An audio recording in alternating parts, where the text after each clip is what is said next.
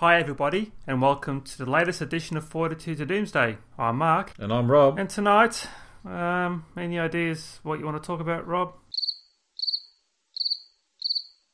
Anything important happened over this week? I'll be buggered if I know. Seems like a pretty slow news week this week. Hallelujah.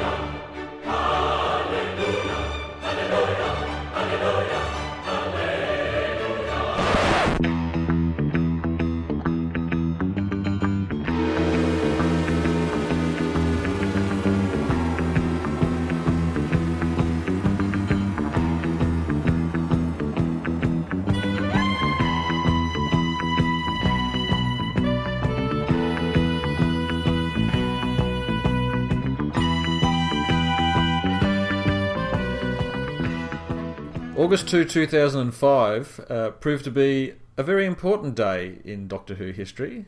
One Philip Morris had this to say on the Missing Episodes Forum. Does anyone know what Ian Levine plans to do about the recovery of missing episodes? I myself have been considering a little overseas travel. I work overseas, and I think by travelling to some or even all countries and searching is maybe the best way now of finally putting the rumours and stories to rest. If it's there, let's go there, and ask politely, it can do no harm. Who knows?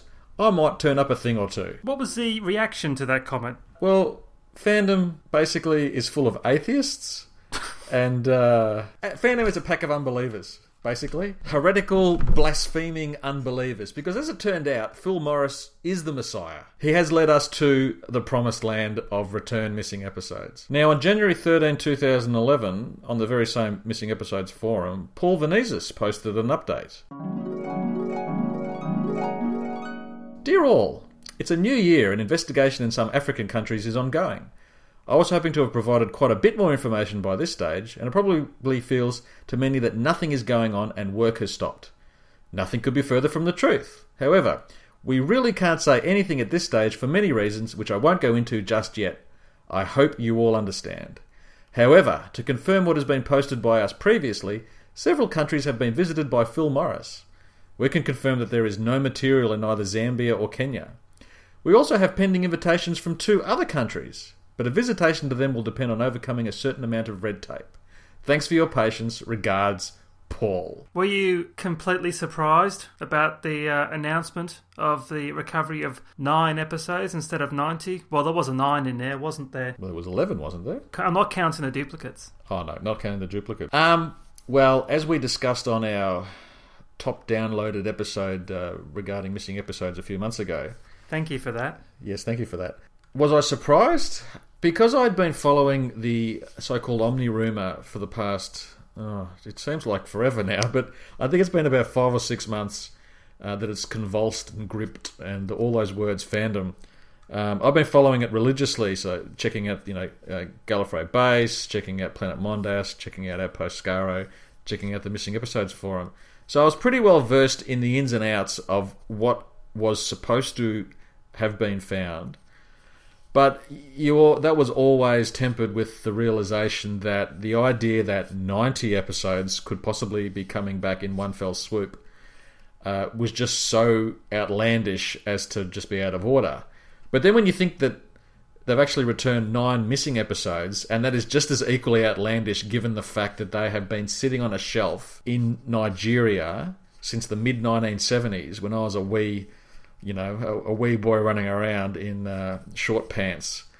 That's just as boggling, really, as the idea of 90. What do you think? Well, I wasn't overly surprised about the announcement because, as you said, this has been building up for quite a while. I mean, even though they've announced these two stories, the Omni Rumour continues to rumble along. I mean, I've seen lists, you've probably seen lists about alleged return material from either Hong Kong, more African nations.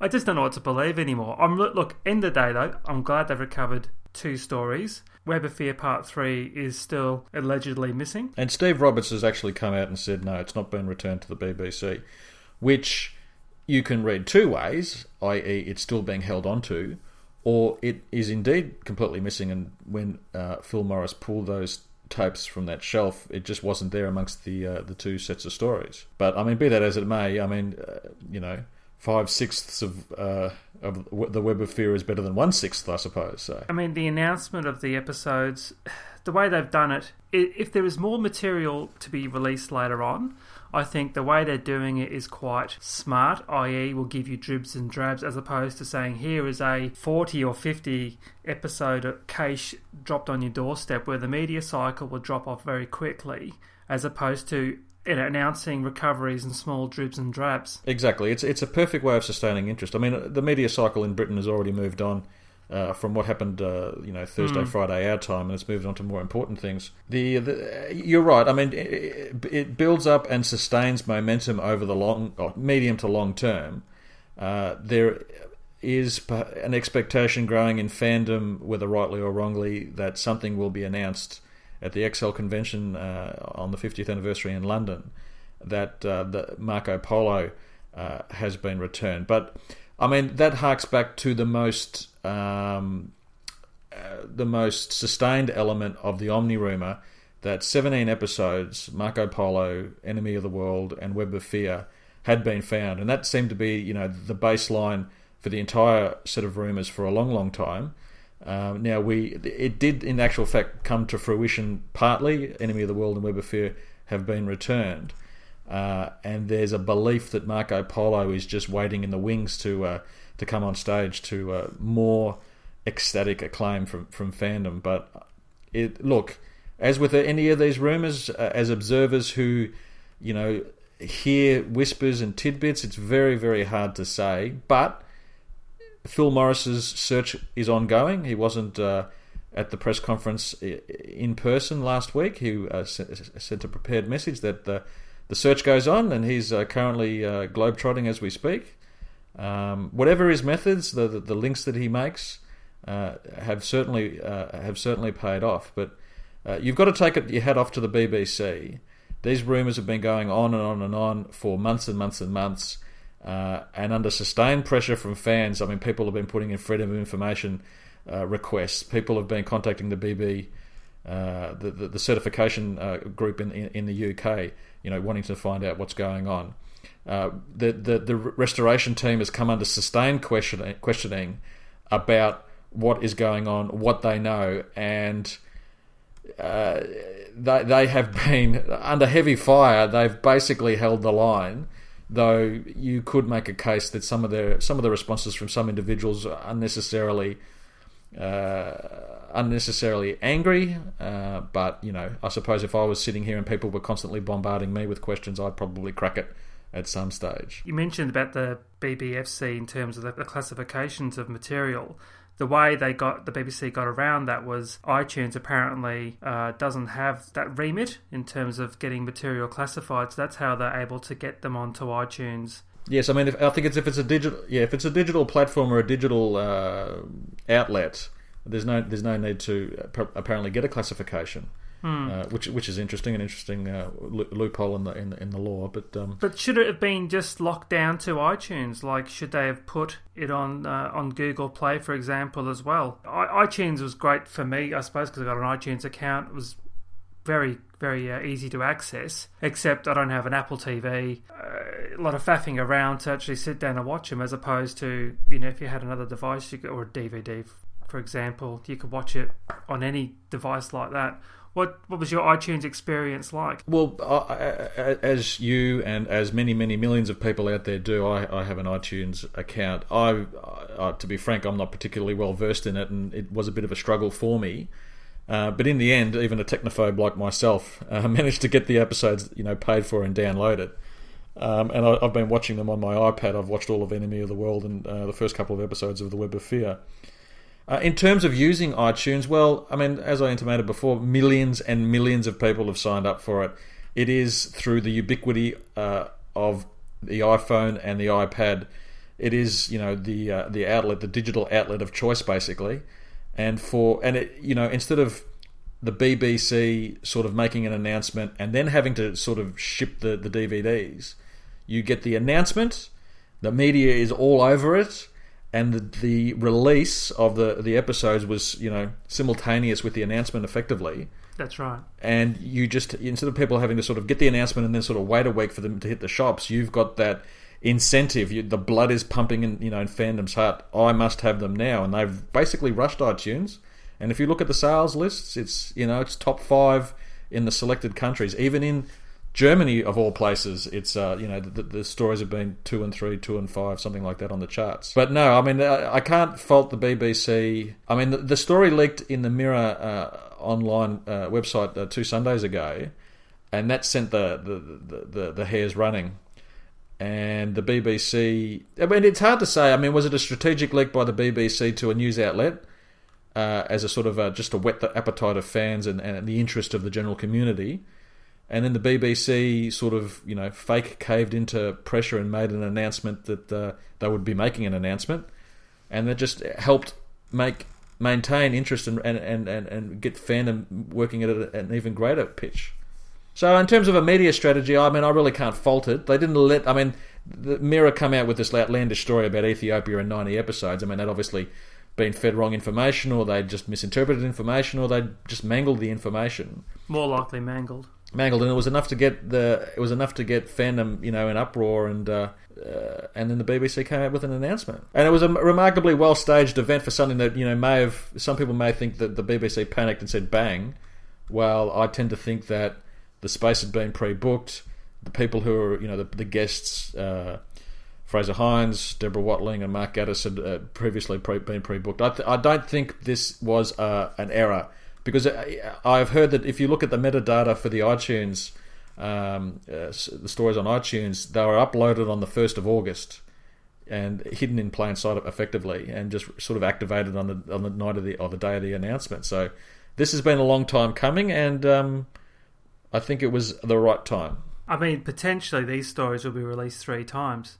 iTunes, vanilla DVD, and guarantee you in a year or two a special edition with commentaries and the same sort of features and extras we're used to with classic series releases. So it's going to be a big cash cow. Oh, and absolutely. And on the one hand, the BBC destroyed these episodes, and on the other hand, it would appear anyway that they've been working in concert with Phil Morris and his company to try and get these stories back. So there's a return on investment there somewhere along the line. Phil Morris has to be reimbursed for his costs, and also, he's not a charity, and no one should be expected to be a charity, especially going to fairly dangerous places like Nigeria. There's a reason why, you tread very warily in places like Nigeria, because it's just a... it's not a primitive backwater by any stretch of the imagination, but there are difficulties there amongst the population, and you don't want to be caught up in that, as he has been in the past. Just harking back to the BBC, perhaps double dipping or even triple dipping, I don't think fandom really should complain too much. Those who can have downloaded it off iTunes, and those who haven't, or those like me who will definitely be buying it on DVD so that they can get the experience of watching it on television. I'll be there in November and then early February for the releases.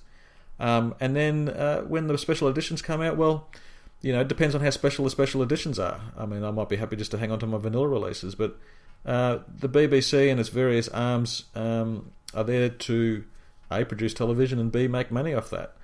So I have no problem. I understand people are operating under budgets and that sort of thing, so some of them might not be able to double or triple dip like I might be able to, but there's a variety of formats that people can avail themselves of, and by hook or by crook they'll get them, and the BBC will get its money, and so will Phil Morris. I think the BBC, did you read their press release? Because apparently people have been complaining the fact that these stories are being released on iTunes, I have to pay for them potentially twice to get them on DVD, and they came back and said, well, the license fee covered these stories 45 years ago, so you got them for free then. Too clever by half. So the people who weren't born episodes of Screen like I was, too bad, you have to pay.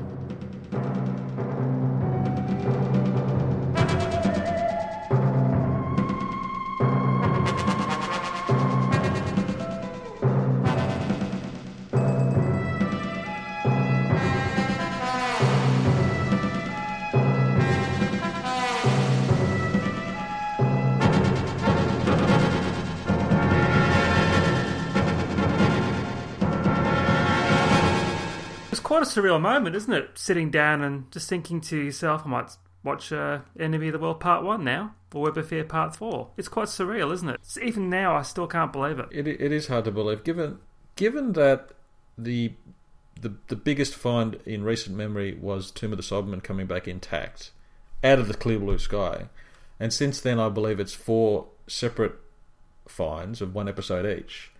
So in the last 20-odd years, we've had 8 episodes come back, but the pattern has generally been dribs and drabs and the occasional bulk find. I mean, the biggest find before Tomb was the ones in the early 80s, like, you know, the Web Planet, the Time Meddler, the War Machines. 2 basically complete stories come back, and given, even taking into account the fact that both of us had been following the Omni Rumour quite heavily over the past, you know, half year, to have them sitting there available to view.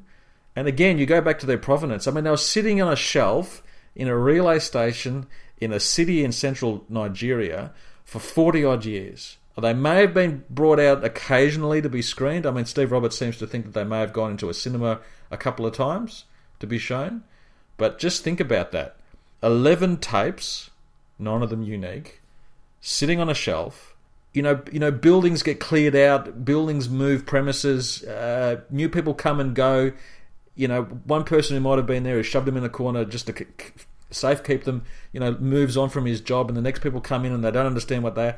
Regardless of that, these episodes have somehow survived. Thank God for inefficient destruction methods. Well, I suppose so. I suppose so. Because if it was in a normal, like a, I suppose a broadcaster over here, they would have been either wiped or something else would have happened to them, would have lost track of them. But as I said, to find him sitting on a shelf with a bit of masking tape saying Doctor Who, and yeah, mind-boggling. I mean, I have regardless of what the Omni Rumour proponents are saying, that, you know, there's going to be more stories coming out in staged announcements. It just gives you renewed hope that, you know, if these can survive that long against, you know, all the odds, I suppose, then there may be more stuff out there. And I mean, people are, there's a new acronym. Mu used to be the acronym of choice for Marco Polo, Enemy of the World, and Web of Fear.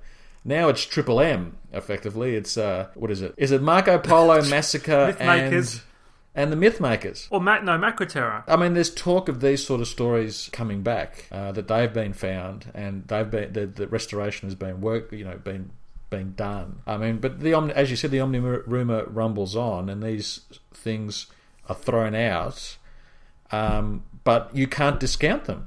Now that these two stories have come back, you cannot discount them. And I think it's telling that some of the proponents on internet forums, these people who were saying, without, you know, giving out their contacts, were saying that, yes, these stories are back, and these stories are being restored, and these stories are waiting to be released.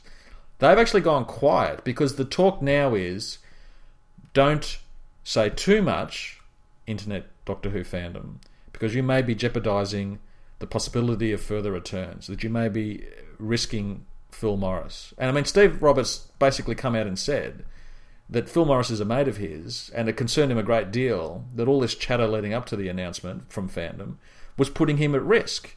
And there is talk that Phil Morris, you know, was perhaps held at gunpoint at one stage at a border crossing.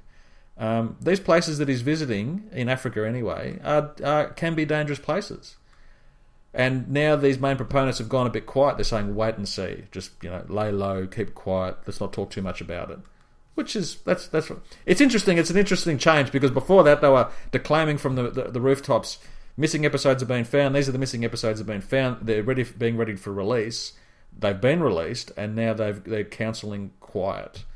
So, who knows? The only way to go and get missing episodes back is to have somebody like Phil Morris go out and search for them. I remember when Tomb of the Cybermen was returned, there was talk about setting up a missing episodes office where somebody would go out and visit locations and see if they've actually got anything in their archives.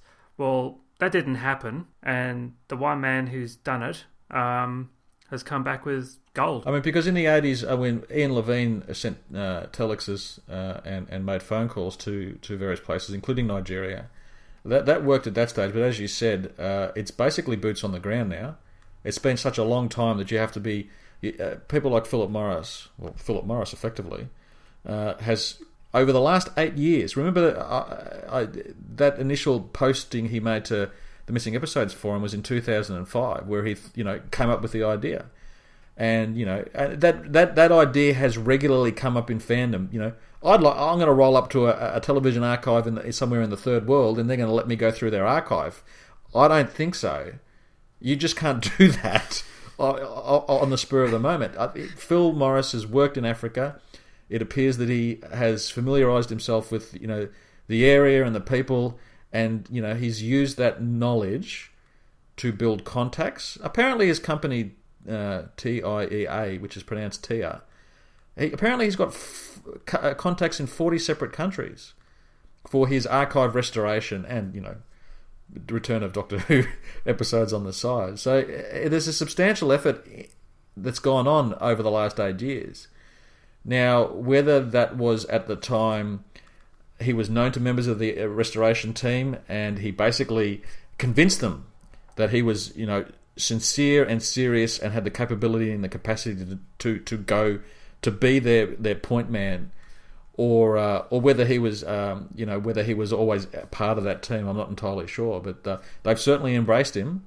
They've certainly embraced him since. Phil Morris, obviously, when he goes into these archives, he's not just looking for Doctor Who, he's looking for everything that he can get his hands on, which is missing. So I can imagine when he's found these Doctor Who's, potentially there was other stuff of other TV shows which will never see the light of day. Well, let's not forget the infamous 3 tons of film cans that were returned from Nigeria to Liverpool a couple of years ago. That's hard. That's hard to say. I mean, we do know that there were the two astronomy shows, Sky at Night, which just, you know, it just seems passing strange that. A show ostensibly for British viewers was found in Africa, but you can imagine a lot of white settlers wanting to maintain their links with the mother country would have been quite happy to just to watch that sort of thing. One interesting thing I found with the announcement was that Mark Gatiss has been quoted all over the place about the recovered episodes, but not Mr. Moffat. Yeah, that's interesting, though. I don't know, maybe they were using Mark Gatiss as a fan and also a TV professional. As a sort of a link between the two areas, the fandom and the professional sphere. And also because the docudrama is coming up as well. So maybe that was a bit of a promotion for that. But I think that Mark Gatiss is a hardcore fan of long standing, and these episodes, which he probably would have seen in his childhood back in the 60s. He's a very articulate speaker as well, not to say that Stephen Moffat isn't, but maybe Stephen Moffat is busy on other things. Or maybe Mr. Gatiss is going to be the next showrunner. Well, wheels within wheels, Mark. Wheels within wheels. Who more rampant speculation to keep everyone interested. Just with regards to the restoration team, Steve Roberts has come out, and so has Paul Vanezis, has come out and said that there's no more returns. But Paul Vanezis has basically admitted that some of his comments where he denied that the complete Web of Fear had been returned were, for want of a better word, dissembling. And I suppose that makes sense because, you know, it wasn't in their purview to come out and make any announcements. That was solely in the remit of the BBC. So, look, it's unfortunate that these, you know, I suppose ostensibly professional/fans find themselves in that situation. It's a privileged situation, but they find themselves in that situation nonetheless. So when they now say nothing has been returned to the BBC, you know, we don't believe that there's anything, you know, to be returned, it's understandable that fandom basically doesn't believe them. Now, that's not to say that they're lying or that they're being bad people for lying. We understand, as we know, we mentioned before, that, you know, Phil Morris's search is taken into dangerous places, and it's not within their gift to basically make these announcements.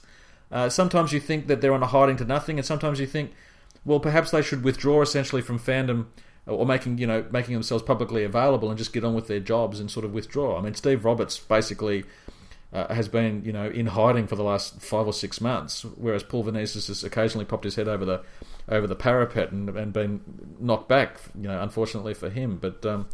They find themselves in an invidious position. So, but when they say, you know, nothing's been returned, do I believe them? Well, it's not really up to me to believe them, but I think that there may be more coming back, and that's just the way things sort of seem to be playing out. Remember a couple of years ago, on Blue Peter, Ian Levine offered to buy any people who return missing episodes of Dalek. I think he owes Phil Morris a hell of a lot of Daleks at the moment. At least he owes him. He at least owes him 9 Daleks. So I suggest that Ian makes his way to Spiridon and unfreeze some of that Dalek army. Just imagine if it was 90. Oh. Oh, Ian would love it. He'd love it. I mean, I Ian Levine is many things, but at heart he is a fan, and his reaction on Twitter and Facebook has been one of, pure joy, like everyone else. I mean, that's the interesting thing about this is it's like another Capaldi moment, isn't it? Where fandom's sort of united. I mean, the reactions to the stories have been very positive, but give it a few months when the hysteria will calm down, they'll get ripped to shreds. Well, that's fandom. But I mean, the fan reaction at that time, there were a lot of people on the internet forums who, even though they didn't believe, were were following this quite closely and attempting to debunk, which is fair enough because again, the whole set of rumours were really outlandish, even though they've been partially proven to be true. When it was announced that these episodes had been returned, I mean, just a collective tsunami of euphoria just washed over fandom. And I think even a lot of new series fans, the younger fans, sort of picked up on this, and hopefully they, if they do choose to watch them, they can sort of go back and so a lot of the people who love Matt Smith can look back and go, oh, hang on, I can see a lot of Matt Smith in Patrick Troughton, where a lot of the older fans would say, no, we see a lot of Patrick Troughton and Matt Smith. With the rumours, I don't know about you, but I've heard friendships have been severely tested and even lost. Some people have said, oh, look, there's a potential, this is happening, this episode's being returned. And some people outright say, I don't believe you, you're lying. Just the passions of fans, I suppose. As civil wars set brother against brother, so do missing episode rumours set fan against fan. The believers and the not believers. Exactly, the atheists and the religious adherents. Fandom's a funny thing. And as you say, I mean, down the track, people will turn around and say, Enemy's not as actually good as everyone said at the start. But Euphoria has played a part in the acclaim these episodes have received. But I mean, I actually, having recently watched Tomb and then watched Enemy, I think there's a major reevaluation coming for season 5 now. Tomb has dropped in my estimation compared against Enemy and what I've seen of the Web of Fear. Which is not to say that Tomb is rubbish, just that these 2 episodes are very striking. They move at a cracking pace, don't they? I mean, Enemy of the World 3, the one they retained, Part 3 of Enemy of the World, I always found was quite clunky. But when you watch it in the context of the whole thing, it moves quite well, and some of the opening shots in episode 1 of Enemy of the World, for example, got Troughton kicking his feet in the air, the aerial shots from the helicopter were really quite striking for when they were shot and the budget they had to deal with. Well, Barry Letts, I think in his first association with the show, with the directorial role here with Enemy of the World, I mean, he just let it all hang out in episode 1. Episode 1 is absolutely enthralling. Taking into account it's a TV episode from the mid '60s, and the budget constraints and all that sort of thing. But what he puts on the screen there is just really fantastic. It's really entertaining, and it just pulls you along. And you're right. I mean, seeing Troughton in action. I mean, this is my thing I've said before about the animations. The animations can only be an approximation of what the audio is indicating and what the camera script is indicating. I mean, I doubt very much whether an animated version of Enemy of the World Part 1 would have had Troughton scampering across the beach toward the waves, clicking his heels in delight. You wouldn't have seen that. No way. You wouldn't have seen it. And that exchange, that glance he exchanges with Astrid while she's while he's doing her mending her wounded arm. Yeah. I mean, people say that the more recent doctors are a bit randy, but Patrick Troughton's second doctor had his eye on the main chance as well. So yeah, he was mad for it. No, but I suppose we may even break our rule at some stage and review both of these stories.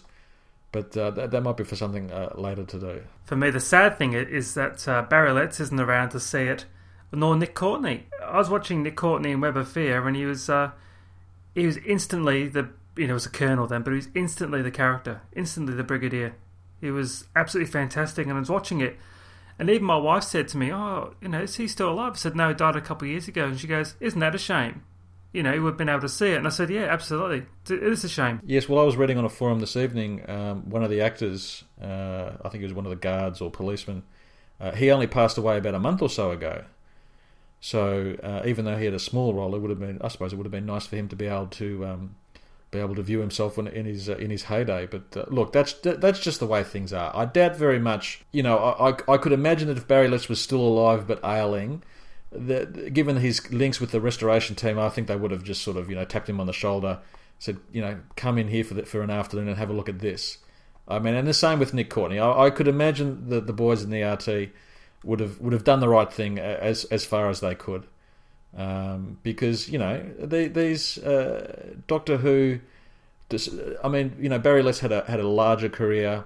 Nick Courtney had a larger career, but, you know, in the eyes of and memories of many, Doctor Who is their sole contribution, and the most important thing that they ever did in the performing arts industry. So there's a lot of love out there for both of those men at the moment, I think, and given the fact that they're not here to savour these stories. And I must admit, when I saw at the end of episode 6, there's a title card, it says "Next Week, Fury from the Deep," and I went, "Have they got that as well?" I was like, "Oh my god," because that's this one story I really want to see. Yes, you momentarily forget that you know, you're sort of taken up in the story, the Web of Fear, and then you get that sort of, you know, and then next week, and then you go, oh, and then you suddenly realise, that's right. But just remember, on that point, there's if you look at Broadcast, the website devoted to tracking where Doctor Who prints went, these two stories that have been returned, I think, form part of a 4-story sale. Which included these two stories, I think, The Abominable Snowmen, and also Fury from the Deep. So I think it's those two stories. But regardless, it'd be interesting to know, A, where Web of Fear 3, what happened to it, and what happened to those other two stories that I think were part of the package. Is there another relay station out there in Nigeria that's holding them? But who knows? I mean, Phil Morris is on the case. And Paul Vanezis said late last week or over the weekend that they are following up 3 promising leads. Now, whether that's off the back of Phil Morris's work or even the interest in the public generated by the announcement, because it was wall to wall basically. The BBC, you know, all the major papers, all the major serious papers, including papers like The Guardian and The Independent, all the way down to the red top tabloids, were all over this.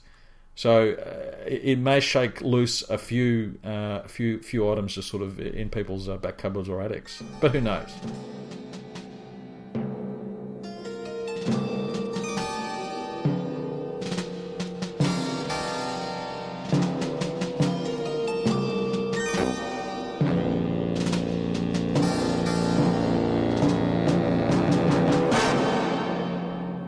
Now, over the course of the weekend, we sent out a couple of tweets via our Twitter account asking for your feedback, and to our great delight and surprise, we've actually got some.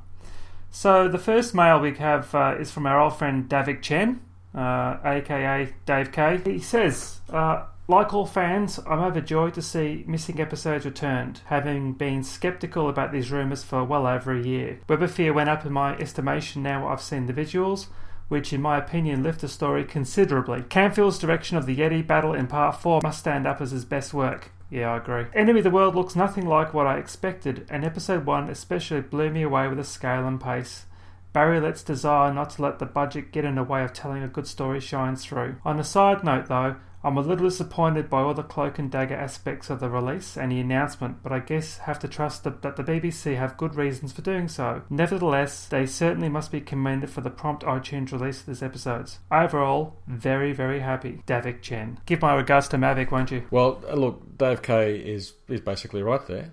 I mean, having the visuals in front of us just brings it all together. I mean, we've for years had to rely on, you know, telesnaps, 50 or 60 telesnaps per episode, and a crackly, slightly dodgy audio recording, and, you know, But having the episodes in front of us, it's just a dream come true. Really, it's just fantastic. What about you, Rob? You got any correspondence there? Well, I've got correspondence from Jeff in an outer suburb of Melbourne. Hello, Jeff. Hello, Jeff. Jeff says, "I saw these stories twice on Broadcast 45 years ago as a boy. Once in the UK, and once a year later when the family moved to Australia. Watching Web of Fear again brought back some great memories, as the scenes and set pieces in this story have stayed in the mind. Great to see it again. Genuine classic Doctor Who. Can't disagree with that." Nice one. And very lucky to one of very few people, I'm sure, who's actually watched it twice on Broadcast. That's who the BBC were referring to in that statement about the licence fee, and you saw it for free in 1968. That was you, Jeff. Good stuff, good stuff. We also got a couple of tweets from our friend Noel. Hello, Noel. Right, here's a couple of contentious questions. Any news on what did turn up for real? I think in the fullness of time, Noel, we'll find out what exactly has been going on. The DWM, this week's release, DWM has a cover story on the inside. Paul Vanezis has promised in the coming weeks to release his own version of his involvement. And again, you know, I'm sure that when and if any special editions are released, there'll be some sort of piece included that will, you know, cover the return. I'm sure Phil Morris will be interviewed extensively just to find out what's going on. But look, as we said before, there were many rumours going around that form up the Omni Rumour, and the 3 tons of material allegedly returned via Nigeria to Liverpool still resonates. So who knows? Who knows? 3 ton Nelly. Let's hope it's true. Let's hope it's true, certainly. But I mean, given that it's probably taken the restoration team, I mean, they've only had it for I would imagine it, Steve Roberts said it's just taken their usual time to restore it, an episode that could be 3 or 4 months. Now imagine that's 3 or 4 months, you know, for the two stories. Imagine doing that for supposedly hundreds or even thousands of film cans, you know, going through them, you know, checking what is salvageable and what isn't. It could take literally years to actually fully catalogue a return of that magnitude. We just don't know. It would take about 3 years. That's just not one organisation. That'd be, I imagine, the BFI, the BBC, any other independent organisations, television organisations whose material got returned. Exactly. And you know, they'd probably have to contract that work out, because I don't think in-house they'd be able to cope with it. Any television organisation, they're not fitted out for that sort of thing, really. In the our previous Missing Episode podcast, Rob, you mentioned that you had a hand in recovering some of the Power of the Dalek clips from the ABC in Australia. Noel has asked, can you tell us more about your role in the recovery of those said clips? Yeah, absolutely. This all happened in the mid to late 90s. I'd just come out of university and started working, and I suppose I was in post-university ennui. I was just a bit bored, and I needed some distraction, and I got heavily into reading about missing episodes, not only Doctor Who, but other aspects, other British TV shows. And I remember buying, you know, a number of fanzines and reading all about that, and sort of being startled and overwhelmed by the sheer magnitude of the destruction that was wreaked upon, you know, BBC archives and, you know, other TV stations. I mean, so you only found out in the mid-90s? Oh no, I did in the mid to late 80s, when I'd picked up a copy of that Doctor Who Winter Special from 81, I think it was. I sort of worked it out that there was quite a lot missing, but I think it only really hit me in the 90s, when I was sort of really heavily into it. And I, by that stage, I'd gotten onto the internet, and you could sort of, you know, go through, check out various websites that would discuss just missing episodes. And there was that infamous Paul Lee document, where he goes in great detail about, you know, lots of, it's basically a rumor, a collection of rumors, etc., etc. You know, I printed that off at the university, at my university computer room, and drag that home, because it's quite a big document. But they're definitely really interested in that sort of thing. So as I said, I was, you know, had access to the internet, and I came across a Doctor Who clips website run by a gentleman from the UK named Steve Phillips. And that website, which is still up and running, it's been running since the early 90s, I think, catalogues all the surviving clips from otherwise missing episodes. And it had, you know, stuff like the film sequences from Dalek Master Plan that Steve Roberts found, where the Daleks are going through the jungle there with their flamethrowers. But it, you know, it also includes a Sensor Clips return from Australia. And I was reading through there, and there was an article about an Australian TV documentary series. I think it was essentially aimed at children. It was an attempt to explain certain concepts to them. And the one that come to mind that was listed there was called C for Computer. And there were records showing that the ABC had illustrated that episode by using clips taken from their copy of Power of the Daleks, which is obviously Patrick Troughton's first story. And I was excited by that because it was something that was possibly findable in Australia. It wasn't something, you know, you wouldn't have to sort of contact Africa like Ian Levine did, or you wouldn't have to go to an English car boot sale to find something like they did in the early 80s. So I got in contact with Steve Phillips, and he gave me some more information about the C for Computer. And he said, look, if you can find a broadcast or transmission date for it, that may help narrow down what happened with the actual episode C for Computer. So I remember it was, I think it was a midweek. I had the day off, and I found the phone number for the archives, the ABC archives in Sydney, and I rang up. It was in the morning, I think, and asked to speak to someone about, you know, finding a broadcast date for something. For this TV program, which I think had gone out in the early 70s. Oh, it had gone out in the 70s. And I got onto a lady, and I sort of said, look, you know, I'm interested in finding out a broadcast date for this particular episode. And she said, yeah, I'll look, you know, what's the name of it? And I, you know, gave the name C for Computer. It's part of this Perspectives program. Oh, yes, well, I'll just have a look in our computer system. So she was tapping away, and I could hear other people in the background chattering, like you'd probably do in a lot of call centres. And much to my amazement, she came back within a couple of minutes and said, oh, look, C for Computer, it's listed here as being broadcast on this date, which, at this distance, I can't remember. I said, oh, right, I was, jotting that down quite hastily. And she said, look, if you want a copy, we can actually sell you a copy. Okay, how much is that going to cost? And for a 30-minute program, it was probably going to cost me about $300. Now, my memory's a bit hazy. She may have been saying that C for Computer itself existed in its entirety with the clips inside, or she may have been referring to the clips themselves. I'm not at this distance; it's a bit hard to say. But the main thing, I said, look, thanks. If I want to buy it, I'll get back to you. Hung up the phone.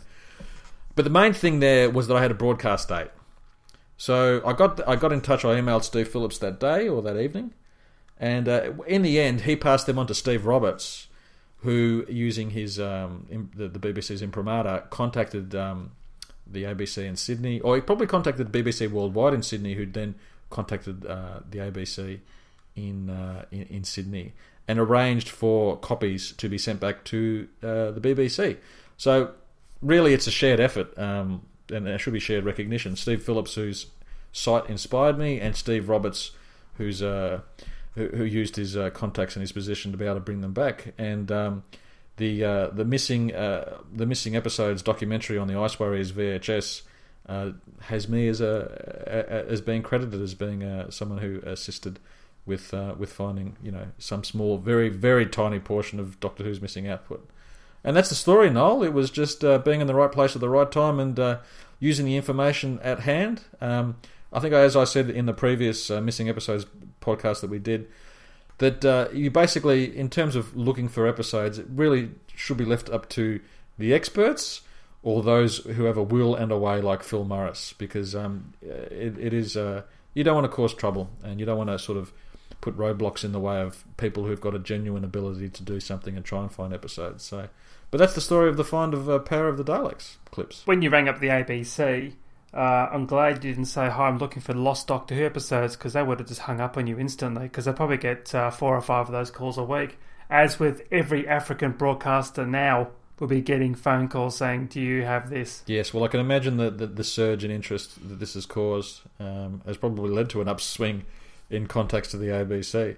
And in actual fact, the ABC was caught up in the Omni Rumour earlier on this year, that there was talk of an archival facility in Adelaide that contained uncatalogued film prints, And even now, I think that's been debunked, so please don't call up the ABC and don't call them up in Adelaide. Please don't do that. The Power of the Daleks had been returned from Australia, but I think that was just the fevered wishings of fans. I think the Omni Rumour, the nugget, the hardcore nugget of those, Marco Polo, Enemy of the World, and Web of Fear was the baseline for the rumour, and whether Marco Polo ever turns up and is part of Phil Morris's work, we'll just have to wait. One thing I did notice about the stories was how abruptly they ended. The Doctor and his companions come in, fix the situation, and say, "Right, that's it. I'm sodding off now," and they instantly go. I think what people tend to forget that Doctor Who in the 60s was more or less an ongoing story where the last episode would run directly into the next episode, more or less.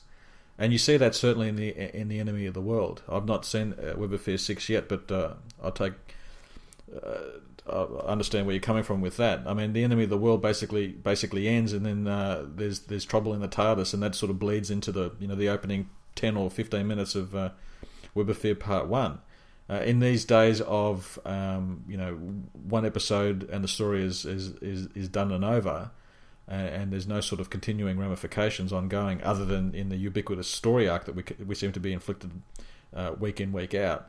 But Doctor Who back in the 60s was an ongoing series. I mean, it was a serial like the 30s Flash Gordon and Superman serials.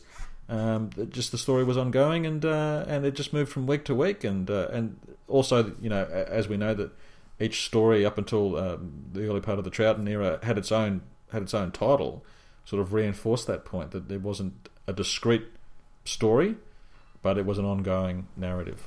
Actually, the scene where the Doctor meets Salamander in episode 6 of Enemy of the World was actually a lot better than what I imagined, the way it was realised. I remember Barry Letts wasn't totally happy with the result, but when I was watching it for the first time without telly snaps and a really muffled soundtrack, I was actually quite impressed with it. Yes, I don't know whether the restoration sort of masked any issues with that the split screen that was there, but it was it was handled very well. I did a quick read on Wikipedia about the story, and apparently Barry Letts had planned 6 shots, split screen shots, and was only able to get just the one done at the end. But hats off. It's the 1960s. Technology is reasonably primitive, especially. I mean, it's primitive compared to what's capable of being done today. But with talent and ingenuity and a will to get it done, it's remarkable what they put up on the screen. And just looking at the Enemy of the World, and looking at the first parts of the Web of Fear, there's been a lot of criticism ongoing amongst fandom about the 50th anniversary, about the low impact of the 50th anniversary, and to a certain extent, that's unfair. I mean, because I think they're beginning to slowly ramp it up, but it is slow. It is probably a bit too slow. But for me, for an old school fan like myself who does watch the new series, the return of these two stories have basically have made the 50th anniversary. I don't care if the Day of the Doctor is a pile of crap. That won't mean anything to me, because Enemy of the World and the Web of Fear are back, and that's just utterly wonderful. I'm extremely happy with what's been recovered and what's been released so quickly to them, to fans. 1 month out from the anniversary date, but it would have been nice to have maybe something a little bit earlier. Because I think now it's going to really take a lot of focus off the Day of the Doctor. Well, this is probably why, in part, if a large cache of episodes has been returned, they haven't just dropped them all in one go, because that would just swallow up November 23. That would just destroy it. No one would talk. Fandom. I mean, look, 8 or 9 or 10 million people are going to probably watch Day of the Doctor, but in terms of the media lead up amongst the general public, it'll be missing episodes that will just eat up all the publicity if they dropped a large number on us. So the staggered approach, if there is a plan that entails that, is probably the best way to go. So I actually envy you, Mark, because I understand you're going to be at the Excel Convention November 23, and I'm sure that there'll be just an excited undercurrent, fans sort of saying to themselves, Marco Polo. Is it? Are they? I've heard they're going to announce it on this stage and that stage. I mean, it'll be wonderful. I mean, it'll be great to be there amongst all those fans for the 50th anniversary convention, But I mean, you know, imagine if some, you know, an announcer comes out on stage and says, "It's a space pirates." The disappointment in the room will be palpable. Imagine if William Russell and Carol Ann Ford come out, surprise the audience, and they just whip out a DVD. And there'll be defib machines being broken out everywhere. Underpants would need changing. It'll be mass hysteria. Yeah, I'm looking forward to it, actually. Philip Morris obviously is going to Africa and travelling to those exotic, well, let's say exotic loosely, countries in search of missing episodes. I'm using frequent flyer points and... Going to London for a pilgrimage. The most danger you'll suffer in London is possibly the fried food. No, I think it's more Scotland, the fried food. Let's fry that Mars bar now. Actually, that's true. I've seen shops over there have deep fried Mars bars. I didn't partake in them. Well, look, you only live once, Mark. What can I say? Missing episodes only come once in a lifetime, and so do fried Mars bars. All right, so that's our Missing Episodes podcast, Mark. Once again, it's just been a fantastic, enthralling, entertaining week to be a Doctor Who fan. I, for one, am just in love with the idea that Enemy of the World and Web of Fear are back. And if any of the rumours are true, there may be more to come. Regardless, I'm just one happy camper. It was very frustrating on Friday because I wanted to get out of work early because I knew the episodes would be on my iTunes account when I get home. That didn't happen. The trains on my train line were delayed for an hour, so I couldn't watch them until I got home. It was very frustrating, but once I started watching them, all that anger and angst just washed away, and it was absolutely brilliant watching stories that you'd think you'd never see again in your lifetime. It was absolutely brilliant. So thank you very much, Phil Morris, for going out to the darkest reaches of Africa.